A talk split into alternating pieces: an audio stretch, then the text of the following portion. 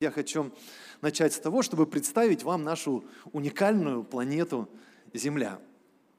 Пожалуйста. Это наша Земля. Где-то там мы находимся в ДК «Прогресс», да? Чувствуете, да? Где-то, где-то вот там мы находимся, э, где-то мы там живем.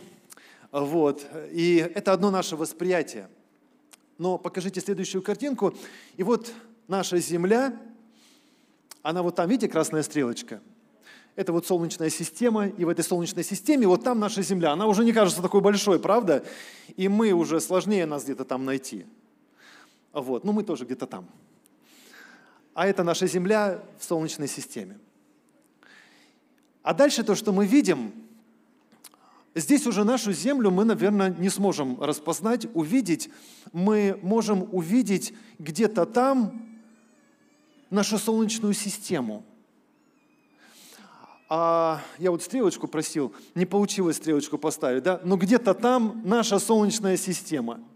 То есть э, Землю мы здесь нашу уже не сможем найти в этом пространстве. И последнюю картинку, пожалуйста. А вот это вот э, наша Солнечная система, думаете? Нет, это наша галактика, вот этот вот э, такой спектр, да, который выделенный и который увеличенный в виде тарелочки такой, видите? Как вы думаете, это что? Это наша галактика. Это Млечный Путь, это наша галактика, и там уже даже Солнечной системы не видно. И вот э, на фоне этого всего космоса, на фоне э, всей этой Вселенной, наша планета вообще там непонятно где. Все, спасибо, пожалуйста, большое, включите свет. Я не знаю, как вы себя ощущаете вот э, на фоне всего этого пространства, количество всех этих планет, э, галактик, э, как вы себя ощущаете? Где-то там мы маленькие такие, да? Даже наша планета и то кажется такой вообще незначительной и маленькой. И я думаю, что так вот мы воспринимаем часто нашу жизнь. Э, когда чего-то много, это вообще логика, человеческая логика, когда чего-то много, то это не кажется чем-то особенным, чем-то важным, значительным, но когда чего-то мало, вот тогда да, вот это, вот это что-то особенное. Даже в Красную книгу заносят, знаете, каких животных и растения – которые уже близки к исчезновению, их мало остается, поэтому их надо каким-то образом хранить. Если много там каких-то тюленей, лосей или еще кого-нибудь, то это ничего страшного. Э, вот ну, там кто-то один, другой э, выпадет, умрет, ничего страшного. Но если близки к уничтожению, их мало, тогда на это обратим особенное внимание. Знаете, в такой логике человеческой, кто-то даже думает, что сегодня на планете Земля слишком много людей вообще развелось. И поэтому ценность человеческой жизни не так уж и велика становится в это время, а я думаю, чем дальше, тем еще меньшая, меньшая ценность будет представлять из себя э, человеческая жизнь. Но вот что я обратил внимание, изучая Священное Писание, что Бог мыслит не такими категориями. Он мыслит как-то по-другому. Вот Иисус Христос рассказывает нам э, притчу о том, как пастух, у которого было 100 овец, оставляет свои 99 и идет искать одну заблудшую, потерявшуюся. И он ее ищет, пока не найдет, а когда находит, радуется. И можно подумать, ну, жадный, наверное, пастух какой-то, у тебя же так много, 99, подумаешь, одной больше, одной меньше. И я думаю, что вопрос здесь, конечно, не в жадности, а вопрос в том, что для этого пастуха овечка – являлась ценностью, настоящей ценностью. Точно так же, как для Бога является ценностью, настоящей ценностью каждый человек. И когда что-то для него является настоящей ценностью, я вижу, что нет разницы для него, какое количество, нет разницы, какое время, нет разницы, какая национальность. Для него, если ценностью является, то это является для него ценностью во всякое время и при любых обстоятельствах и при любых количествах. В Евангелии от Матфея в 10 главе записаны слова Иисуса Христа, который говорит, «Не две ли малые птицы продаются за асарий?» Ну, пару копеек, да, назовем так. Две копейки. И за две копейки продается, значит, пара этих э, птиц. Но ни одна из них, говорит Иисус, не упадет на землю без воли Отца нашего. У вас же и волосы на голове все сочтены. То есть, если для Господа ценностью является то, что Он создал Его творение, то Он заботится об этом. Тем более, Иисус говорит, Он заботится о каждом человеке, у вас даже волосы на голове все сочтены. Ну, это просто потрясающе. Но Иисус рассказывает о своем небесном Отце именно, именно таким образом. Поэтому я вижу, что это первая мысль, которую я хочу сказать. Если для Бога что-то является ценностью, то для Него не существует мелочей в этой области. У Бога нет мелочей. Но если это ценно, то это ценно, это ценно э, всегда. И э, я вижу, что человеческая логика, она не всегда вот именно такая. Я как-то клал, знаете, плитку на пол кафельную. Скажете, вот ты уже рассказывал нам как-то про эту плитку. Нет, это я вам про другую плитку рассказывал. я бы так хотел, знаете, чтобы наступив однажды на грабли, больше не повторяться – так бы хотелось, чтобы, уяснив однажды вот истину, чтобы всегда жить в этой истине, но по факту почему-то я обнаруживаю себя все время э, вот в этом процессе, когда Бог изменяет, вроде лучше что-то получается, но все же Он что-то продолжает менять. И вот я кладу очередной раз, значит, эту плитку, и знаете, чтобы вы понимали для тех, кто не имеет представления об этой работе, то вот плитка кладется на разные основания. Вот бывает ровное основание, такое по уровню, ну вот как кафедра это, да, такая ровненькая. И тогда достаточно специальным инструментом намазать плитку, э, значит, положить ее, она практически там немножко подкорректировать, она, в общем-то, на месте лежит. Э, это, э, ну, легче так. А бывает, когда основание, оно не по уровню, оно такое кривовастое немножко, и тебе нужно разное количество клея положить на разную плитку, на каждую плитку свое количество клея. И тогда тебе надо ловить там этот уровень, и чтобы вот эти стыки все с предыдущей плиткой состыковывались. И вот я кладу, у меня второй случай был. Основание не по уровню, поэтому нужно было каждый раз намазывать клей и ловить. И вот я кладу плитку, и она так хорошо по краям ложится, значит, с предыдущей плиточкой. Я прям любуюсь, ставлю уровень, чуть-чуть не хватает. Я думаю, чуть-чуть не хватает. Но это надо отлепить эту плитку, чтобы потом положить ее опять по уровню. А вдруг потом, ну, ну сколько время, столько всего. И я думаю, ну следующей плиткой выровняю. Я кладу следующую, там тоже чуть-чуть не по уровню. Думаю, ну ничего, третью кладу. Потом понимаю, надо снимать все. Ох, это и такая борьба, знаете. В принципе, выложиться в общем фоне не будет сильно заметно. И я опять размышляю, в общем-то, о том, о чем уже размышлял и о чем вам рассказывал. Хорошо, я смиряюсь. Я смиряюсь после определенной борьбы, я поднимаю эту плитку и начинаю возиться с той, от которой все началось. Она не ложится. И я и так, и сяк, я помучился, но я ее положил. И она так легла хорошо. И я такой счастливый, я вдруг переживаю, как Богу как будто это нравится, и думаю, надо же, как интересно.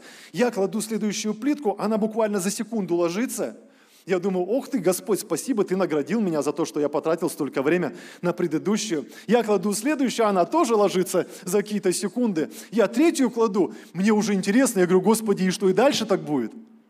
Я кладу следующую, и дальше так я в восторге, и я вдруг ощущаю там, знаете, в этой грязи, вот в этом вот таком в ремонтное вот это состояние, да, я вдруг ощущаю такое присутствие Божье и такую близость Бога, как прям, я говорю, Господи, Ты так близко, оказывается, в этих мелочах, а я и не знал. Мне сразу вспоминается пример Иакова, который, помните, жил, не тужил себе под крылышком своей мамы, любимый сыночек, все хорошо, и вдруг семейная ситуация, он обманывает своего брата, и брат собирается его убить. Вряд ли Иаков рассчитывал на такое, конечно, он не ожидал, что в его собственном доме кто-то собирается его убить, он в результате вынужден он бежать, он бежит, э, с ним какая-то котомка там, наверное, с едой и с водой, и вот он бежит по этой пустыне, он убегает, просто сломя голову от брата подальше. У него ничего теперь нет, ни мамы рядом, ни уютного дома. Он выдыхается, он на ночь ложится спать и под голову кладет себе камень вместо подушки. И вот он спит, а во сне приходит к нему Бог. И он дает ему наставление, и он благословляет его во сне. Скажете, ну да, полежи на головой на камне, что не приснится. Но вот Иаков так не рассудил. Он проснулся и говорит, оказывается, на этом месте присутствует Бог. А я и не знал.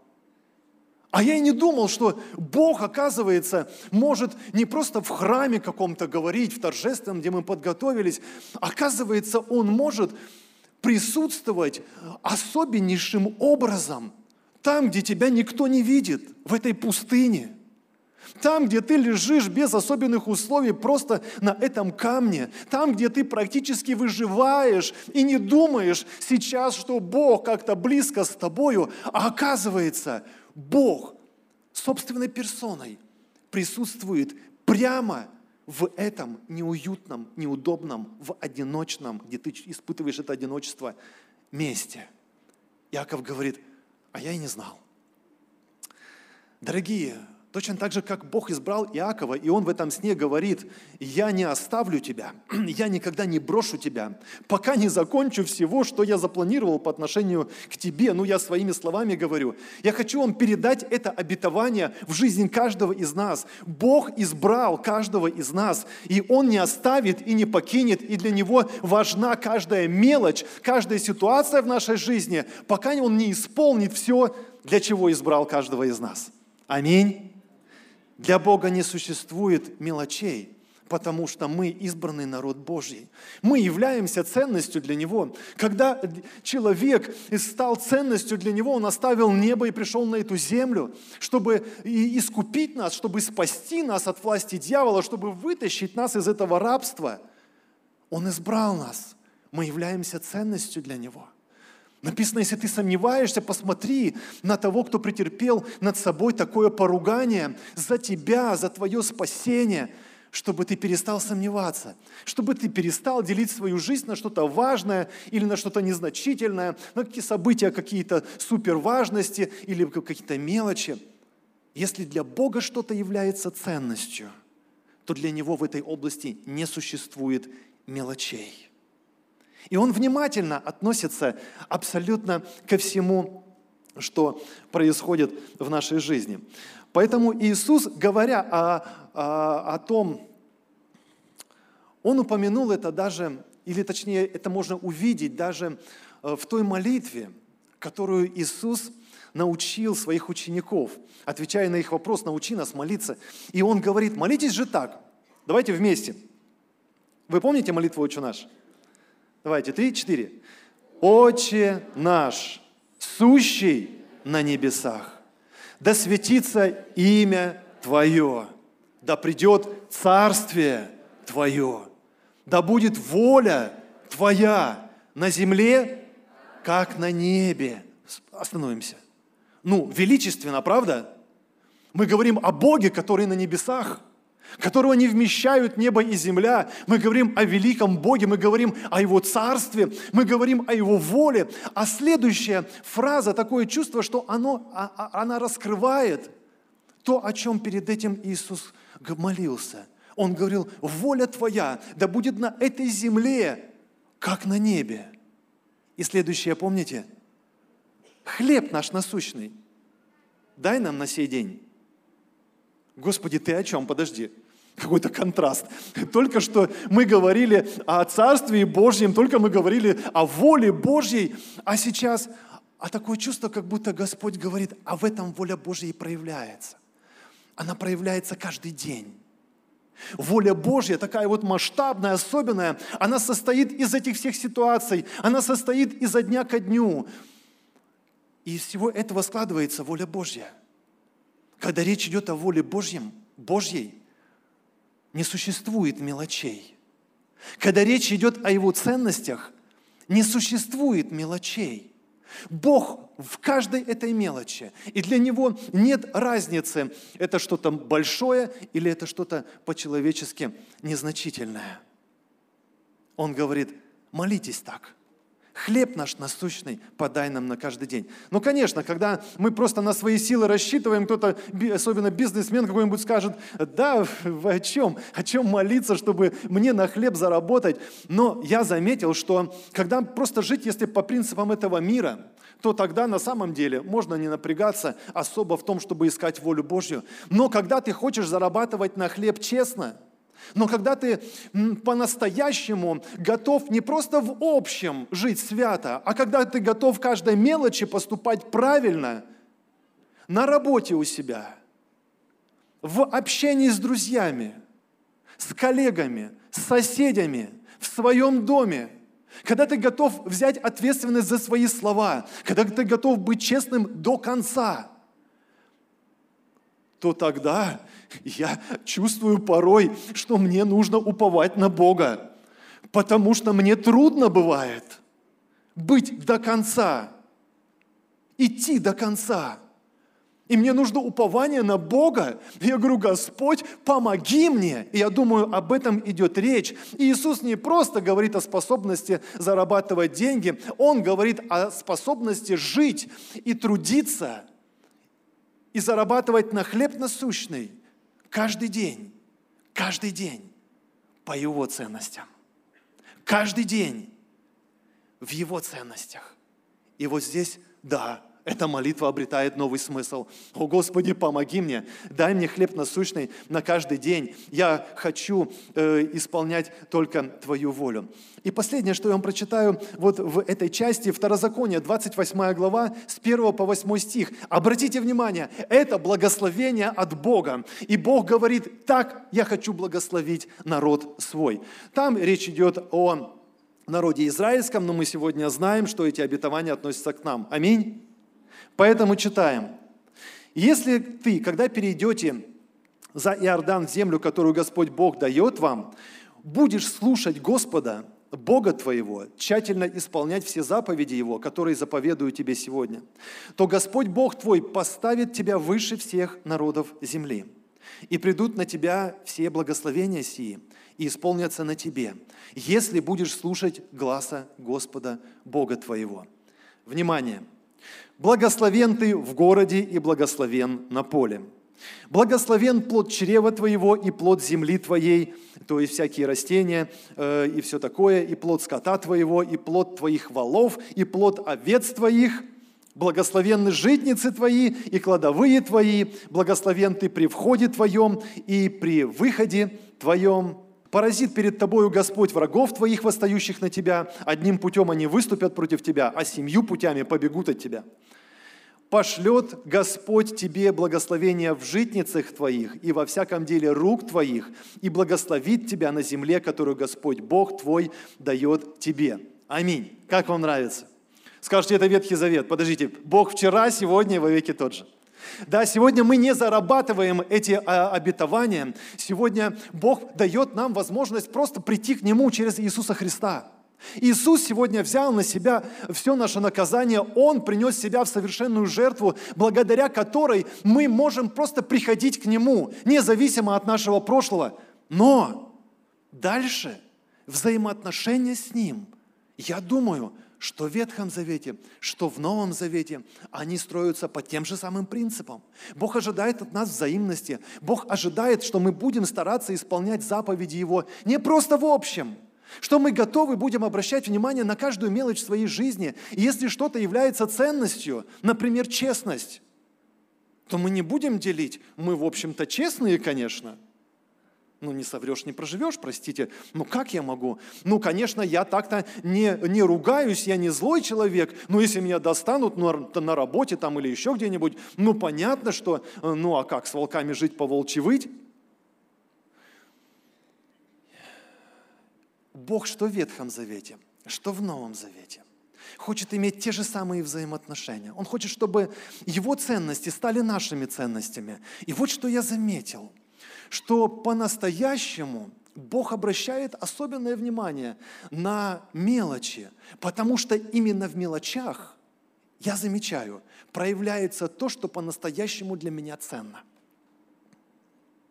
Ну, если по воскресеньям ходить на собрание э, в в церковь, ну, это считается ценностью, конечно, здесь, когда мы живем в привычном ритме жизни, да. Но, допустим, ты поехал куда-то отдыхать, и для тебя теперь важно сейчас вот провести время там с семьей, отдохнуть, что-то запланировали, и вот приближается воскресное собрание. И в данном случае оно уже не кажется чем-то таким большим и серьезным. Оно уже выглядит как мелочь какая-то, которая, ну, воскресенье, понятно, ну я в отпуске – да, но тогда является ли это для тебя ценностью или нет? Если да, то она не будет для тебя мелочью. Ты найдешь возможность, будешь искать, где тут церковь, как э, прийти поклониться Господу и пообщаться с Ним, значит, с народом Божьим и так далее. То есть Бог хочет видеть, как Его ценности проявляются в нашей жизни. Не просто в общем, но именно в мелочах. Потому что для Бога если что-то для него важно, не существует мелочей. Аминь. И следующее, что я хочу сказать. В благословение надо верить. Надо верить, что Бог хочет благословить нас. Но я замечаю, что в рутине дел, в какой-то повседневности э, я скатываюсь порой в какую-то обыденность, где как будто я уже не не то, что не верю, я не ожидаю, что Бог как-то благословит. И э, я как будто привыкаю просто к обыденности, где нет чего-то особенного, где нет чего-то сверхъестественного, где просто есть работа, где есть просто привычный ритм жизни. И я задумался, а почему так? В притчах в 10 главе 28 стихе написано так. «Ожидание праведников – радость, а надежда нечестивых погибнет». То есть вера, она выражается в ожидании. Ожидание праведников – радость. А праведник знает, что Господь за него, и что э, ожидание праведника увенчается радостью. Но в этом ожидании надо жить. Вера должна проявляться в этом ожидании. И я думаю, почему же порой я скатываюсь в неверие, просто живя, не обращая внимания а, каким-то образом на ситуации, не считая это чем-то важным. Почему? И вот какой ответ я нашел.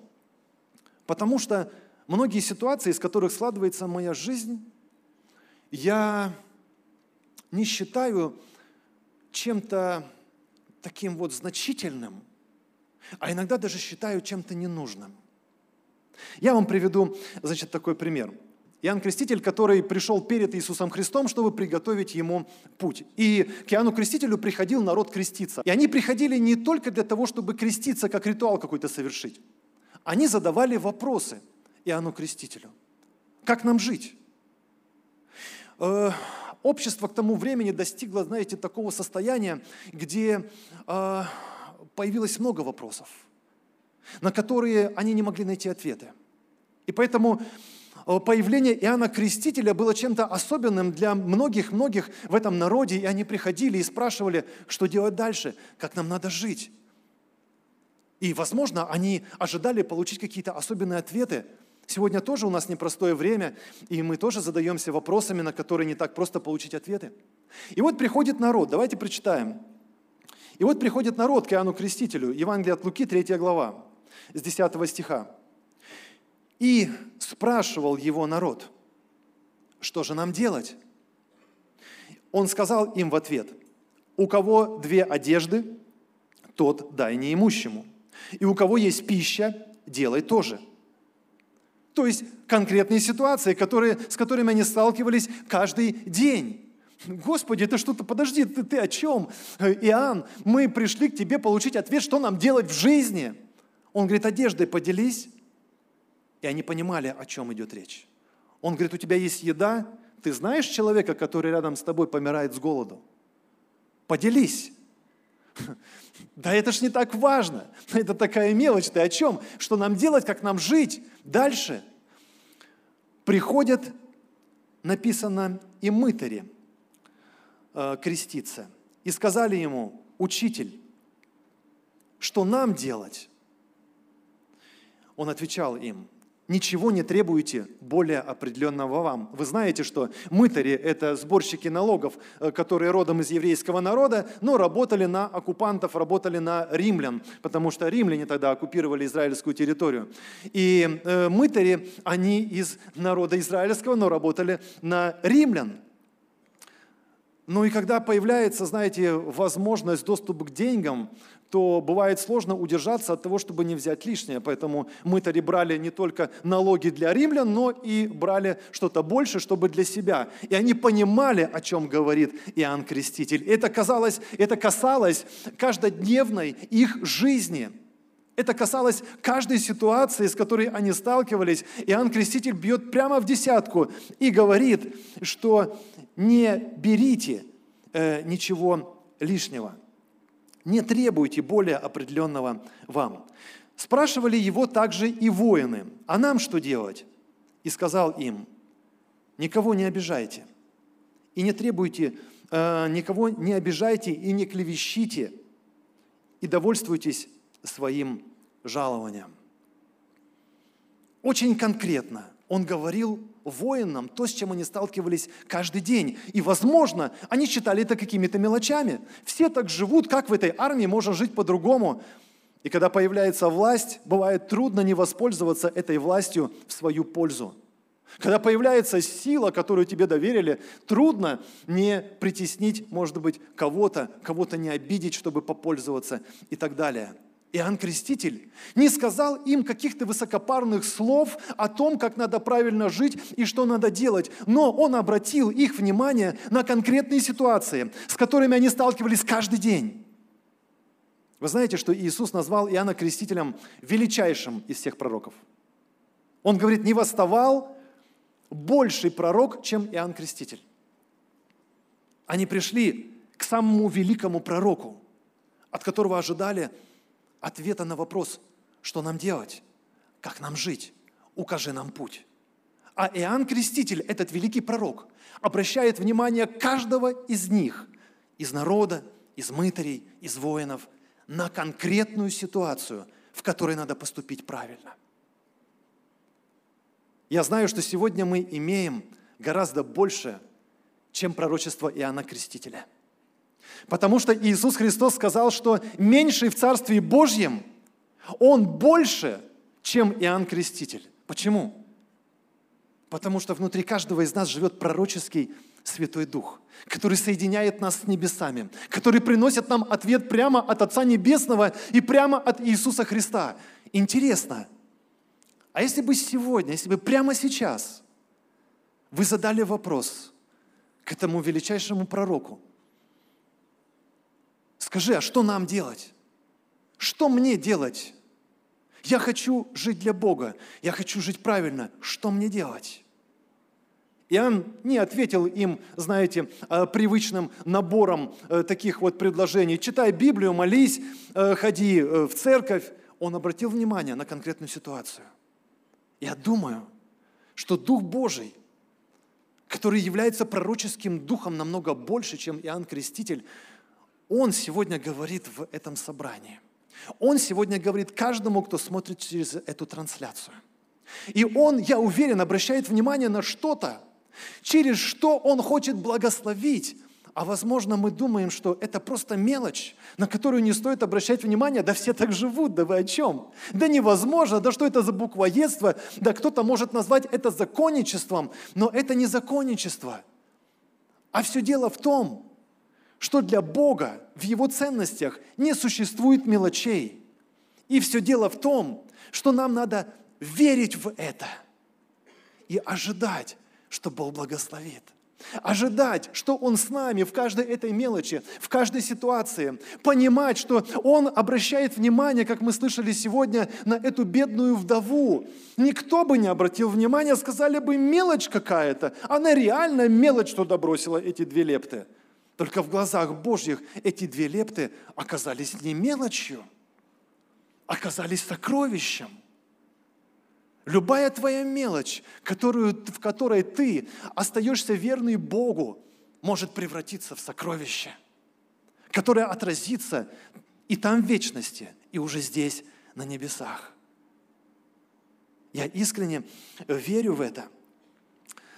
Один человек мне рассказывал, как он разговаривал со своим пастырем, и через, через этот разговор у него просто, он говорит, произошло прозрение.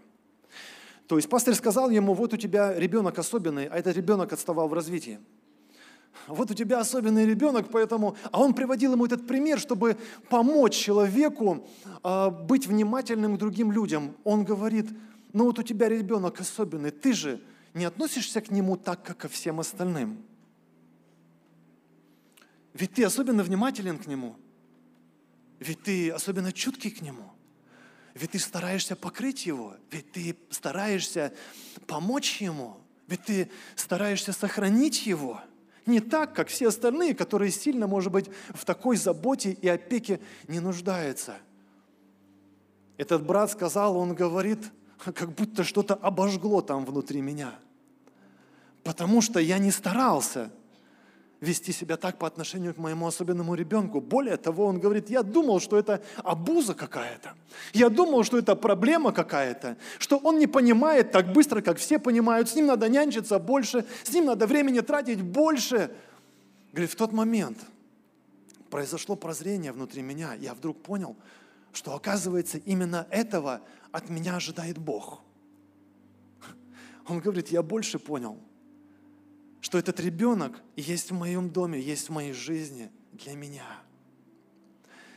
Он говорит, я понял, что никто и ничто не смогло бы изменить меня и научить меня любить так, как этот ребенок, который пришел в мою жизнь.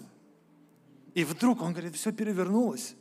И из того, что я считал проблемой, не то что мелочью, а чем-то ненужным, от чего мне хотелось даже избавиться просто. И люди сегодня, мы знаем, готовы избавиться от многих вещей, которые ему просто неудобны, не нужны, некомфортны, доставляют множество проблем. А оказывается, это может быть главным инструментом в руках Божьих, чтобы подготовить тебя к вечности – чтобы сделать в твоем сердце операцию, которую никто и ничто не смог бы другой провести. Дорогие, Бог реально готовит нас к вечности. Он хочет, чтобы мы, живя на этой земле, научились жить в Его ценностях, которые будут там на небесах. И когда мы говорим о ценностях Божьих, нет большого и маленького. Нет каких-то особенно суперсерьезных вещей и каких-то мелочей. Не существует мелочей в ценностях Божьих. Кто может сказать на это «Аминь»? Я хочу прочитать вам еще одно местописание, Исаия, 40 глава, 26 стих. Пророк говорит, по множеству могущества и великой силе у него ничто не выбывает. Нет мелочей. И дальше пропустим 27 стих.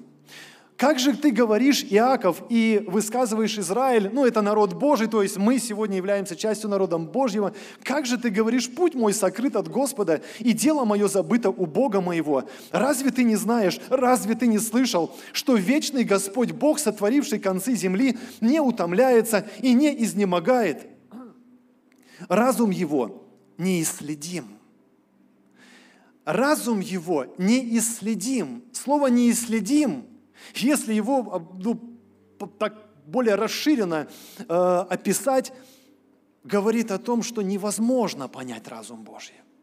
Для тебя его как будто не существует. У тебя такого мышления просто нет – ты не можешь понять Божий разум. Ты не можешь до конца порой понять, что происходит в твоей жизни. Ты не можешь понять, почему в этой ситуации тебе надо поступить вот так, по Божьим ценностям. Ты же можешь что-то потерять, ты же можешь глупо выглядеть в глазах общества. Зачем тебе это надо?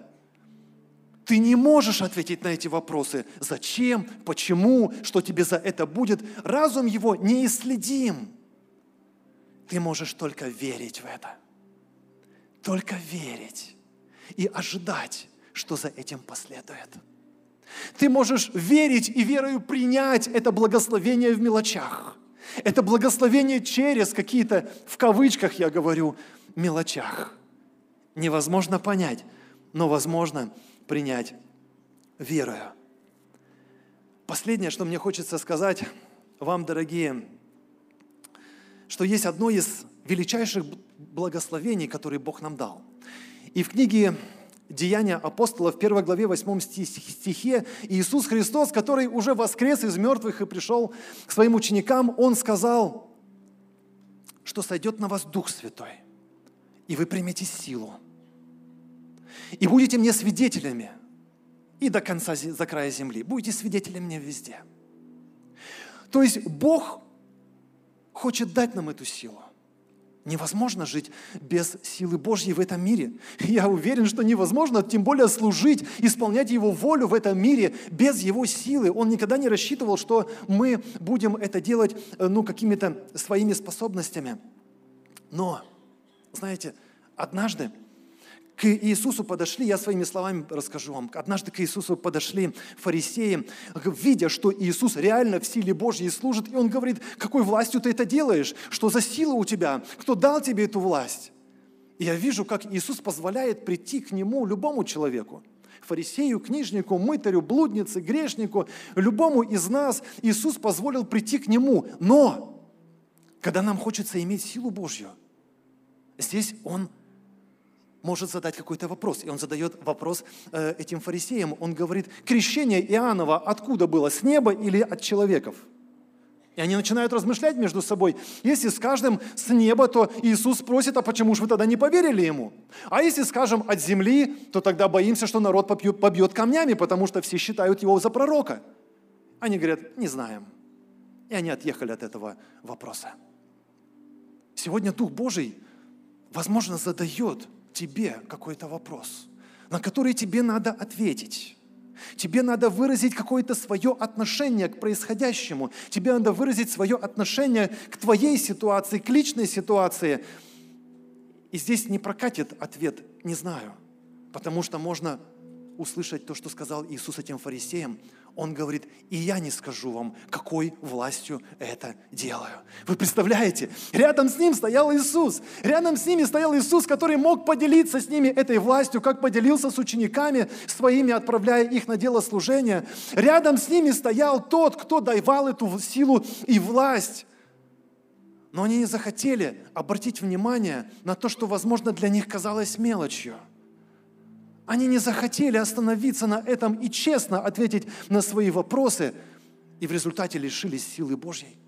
И в результате пропустили ту власть, которая была от Бога прямо рядом с ними, чтобы изменить их жизнь, чтобы изменить их судьбу, чтобы абсолютно все поменять, чтобы они могли быть используемы Богом и принести много плода.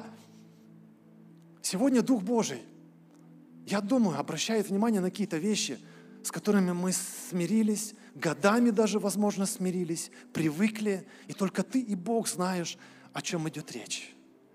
я хочу помолиться вместе с вами, дорогие, чтобы Дух Божий помог нам сегодня принять эти решения, чтобы, во-первых, Он помог нам принять эту истину, что в ценностях Божьих мелочей не бывает. Аминь. Второе, что мне хочется, чтобы мы с вами приняли, это то, что благословение, на, благословение надо верить. Надо верить. Надо смотреть на нашу жизнь не просто как на ряд, перечень каких-то ситуаций, с которыми мы сталкиваемся каждый день, а как на то, через что Бог хочет нас благословить. Он с нами, как с Иаковом, когда он лежал на этой каменной подушке, Бог с нами, в какой бы ситуации ты ни находился. Куда бы тебе ни пришлось уехать, что бы ты сейчас не переживал, как бы некомфортно и одиноко ты себя не чувствовал, там Бог. И когда ты обратишь на это внимание и поверишь в это – я думаю, ты в восторге можешь сказать, а я и не знал. Потому что Бог подтвердит свое присутствие. Он проявится каким-то образом, если ты останешься верный Ему в любой мелочи, о которой идет речь. И последнее. Я думаю, мы вправе ожидать от Бога силу которую Он хочет дать каждому своему сыну и каждой своей дочери. Но зачастую эта сила, она как будто закрыта, и нужно какой-то ключик повернуть, как для этих фарисеев и книжников. Им нужно было просто остановиться, назвать вещи своими именами, признать то, что они проиграли, что они сделали, как они отвергли, покаяться. Я думаю, другая бы история была с ними от Иисуса Христа какую-то новую историю Бог хочет начать сегодня в жизни каждого из нас. какую-то новую историю. Для этого нам даны все эти примеры, все эти трагедии, проблемы. Мы говорим, о, фарисеи, книжники, я сплошь и рядом себя замечаю фарисеем и книжником, и хуже того. Иногда Иуда вспоминается, думаю, Боже, помилуй, не я ли? И Господь ведет дальше и поддерживает, и помогает двигаться дальше. У Него есть новая история для каждого из нас, чтобы не происходило до этого. Но Он обращает сегодня внимание на те мелочи, на которые нам стоит обратить внимание. Данный аудиоматериал подготовлен и принадлежит местной религиозной организации христиан веры евангельской пятидесятников «Церковь Завета».